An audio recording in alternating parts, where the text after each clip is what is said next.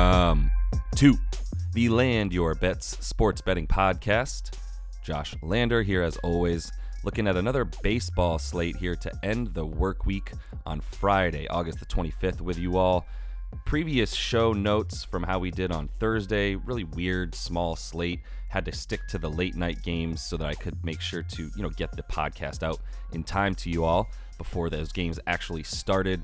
Went two and two, lost 0.3 units. So, you know, depending on how you rate your unit sizes, probably not too much money at 0.3 units. 44 39 on the season. That's the record.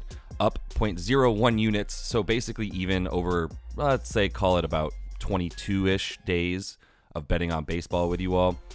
Obviously, we're waiting for the NBA season. Even the NFL season's just around the corner at this point, and would love to be able to put down some bets on some games with guys who actually play and not these preseason games with a bunch of rookies and backups fighting for spots on the team. Can't wait for week one.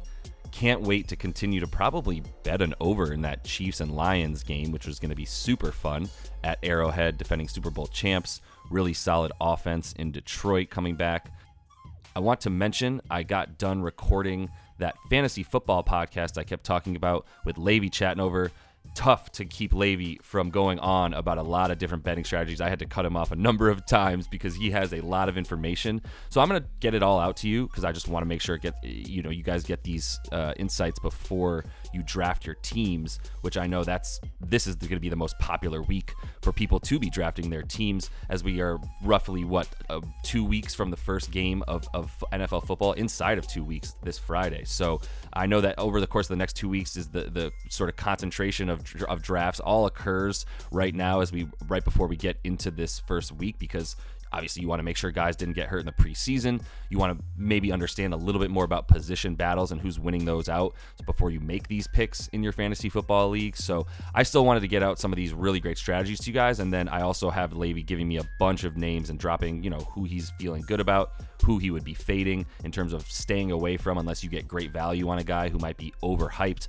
So he's got some some specific knowledge there for you on, on this year's pool of players. He's also got some overall betting strategies to make sure that you kind of go in prepared with a game plan uh, and, and some, like I said, really strong tactics for how you're going to attack your draft.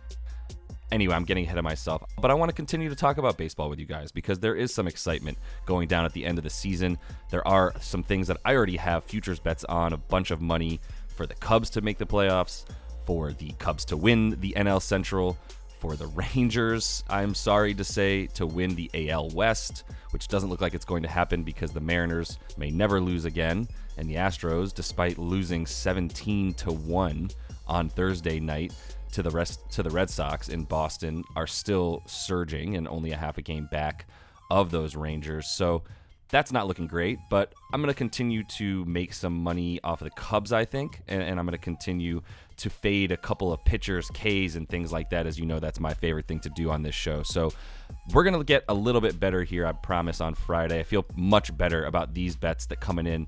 So let's get started with the first round of bets in the first game I'm talking about here for Friday's MLB slate.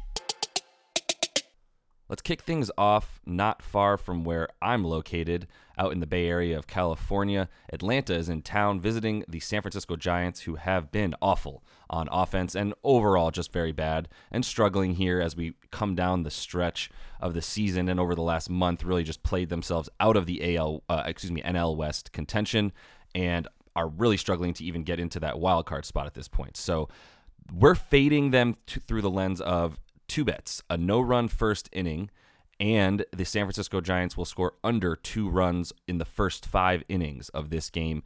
That's minus 120 on DraftKings, half a unit on that. The no run first inning is minus 130 on DraftKings. Let's take a full unit on that. I'd consider a unit and a half, to be honest with you. Um, but let's keep it to a unit and a half for the total of the game here, and we'll put 0.5 units on the Giants under one and a half runs first five. The starting with the no run first inning, which is my fav- preferred bet, as you can tell by the fact that I have twice as much money on it. We're talking about Logan Webb and Spencer Strider on the mound, two guys who are legitimate Cy Young candidates. Strider probably a bit more than Logan Webb, who had a, a rough patches throughout the season that really led him to fall right out of contention for that NL Cy Young, but he's still been awesome in the first innings. 20 of his last 26 games, including three in a row now, that he has not allowed a run in the first inning. He gets to play at home, where he has pitched much, much better than when he's on the road. A 2.11 ERA at home versus a 4.63 on the road. And this was a pitching match we just had uh, about a, not even a week ago on the 19th of August. Strider and Webb faced off as these two teams played each other. And there was a no run first inning in that one. Both pitchers pitched really well at first. Then Webb gave up four earned and over uh, in, in his six innings pitched, including a home run. Strider, as far as the no run first inning goes, 21 of last 25 that he has had a zero run first inning that he's allowed, including 11 in a row. Uh, and these Giants batters are bad against Strider. A 114 career average against him in the, the roughly three seasons that he's now been around.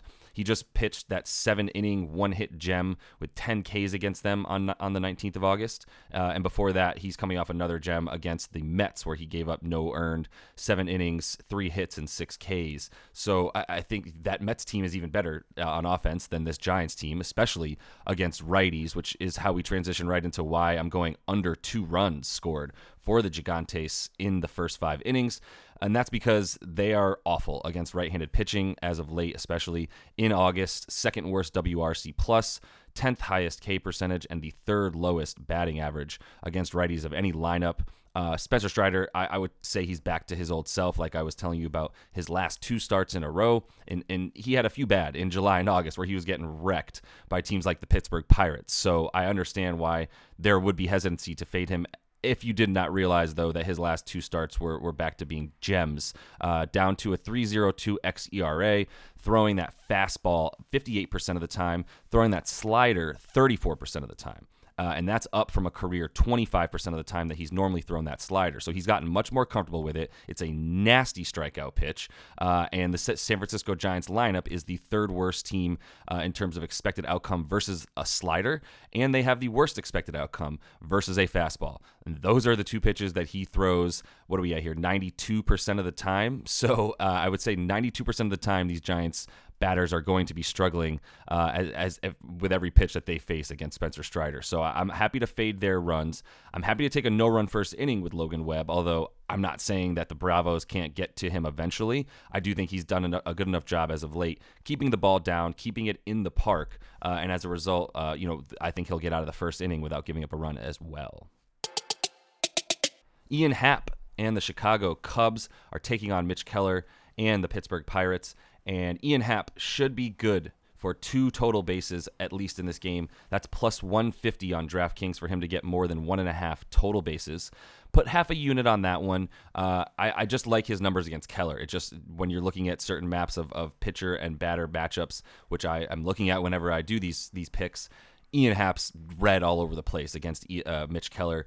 So I, I, think for him to get two total bases is great. He his, in his career he's seven for 16 against Mitch Keller. He has two homers in those 16 at bats. And overall, he's just way better versus right-handed pitching. Uh, 4, 418 slugging on the season versus righties, 357 versus lefties. Uh, he has been bad in August. I, I want to be clear that I'm aware that he struggled in the month of August, specifically with his batting average and ability to uh, make consistent contact. But he still had four dingers in the month of August. Uh, that's the most of any Cub over the course of a month in this season, right? That's the most home runs in one month for any Cub player this season. I'll say it again. Uh, Mitch Keller is very susceptible to the long ball. 19 homers on the season. Nine of them have come at home, where they play uh, this game in Pittsburgh, which is pretty pitcher, or excuse me, hitter friendly there, and, and should be a good opportunity for Ian Happ to to get a couple total bases in this one. I would also say you can find some value in the Chicago Cubs to touch up Mitch Keller a bit more. A number of other guys, Nico Hoerner, Dansby Swanson, and obviously uh, Cody Bellinger, all have really good numbers against Mitch Keller in some pretty good matchups for them. So I, I think you're, you're going to find some value at the minus 116 for the Cubbies to win this thing. So I would put half a unit on that, even though Kyle Hendricks is on the mound. Not a great prop for the, you know, not a great, uh, rather, matchup for the uh, Chicago Cubs in that one. Obviously, Mitch Keller is an overall better pitcher. still, what I would say though is, uh, you know, the, the, Cubs to be able to get their total runs against Keller is also a good bet. Uh, the opportunity for them to go over three and a half runs in this game, I think you, are getting really good juice at minus 105 on FanDuel for that. I would definitely go ahead and hit that one as well because on top of Ian Happ being such a good batter against Mitch Keller, you're going to get a bunch of other really solid matchups uh, for this Cubs lineup against a good pitcher who can give up some runs and has been susceptible to games where he's given up eight or six or five runs in a game. And, and I think the Cubs are going to be able to uh, also take advantage of a bad bullpen once Mitch Keller comes out of this thing. So that is all the time I have for you in this one. Make sure to like and subscribe, follow along.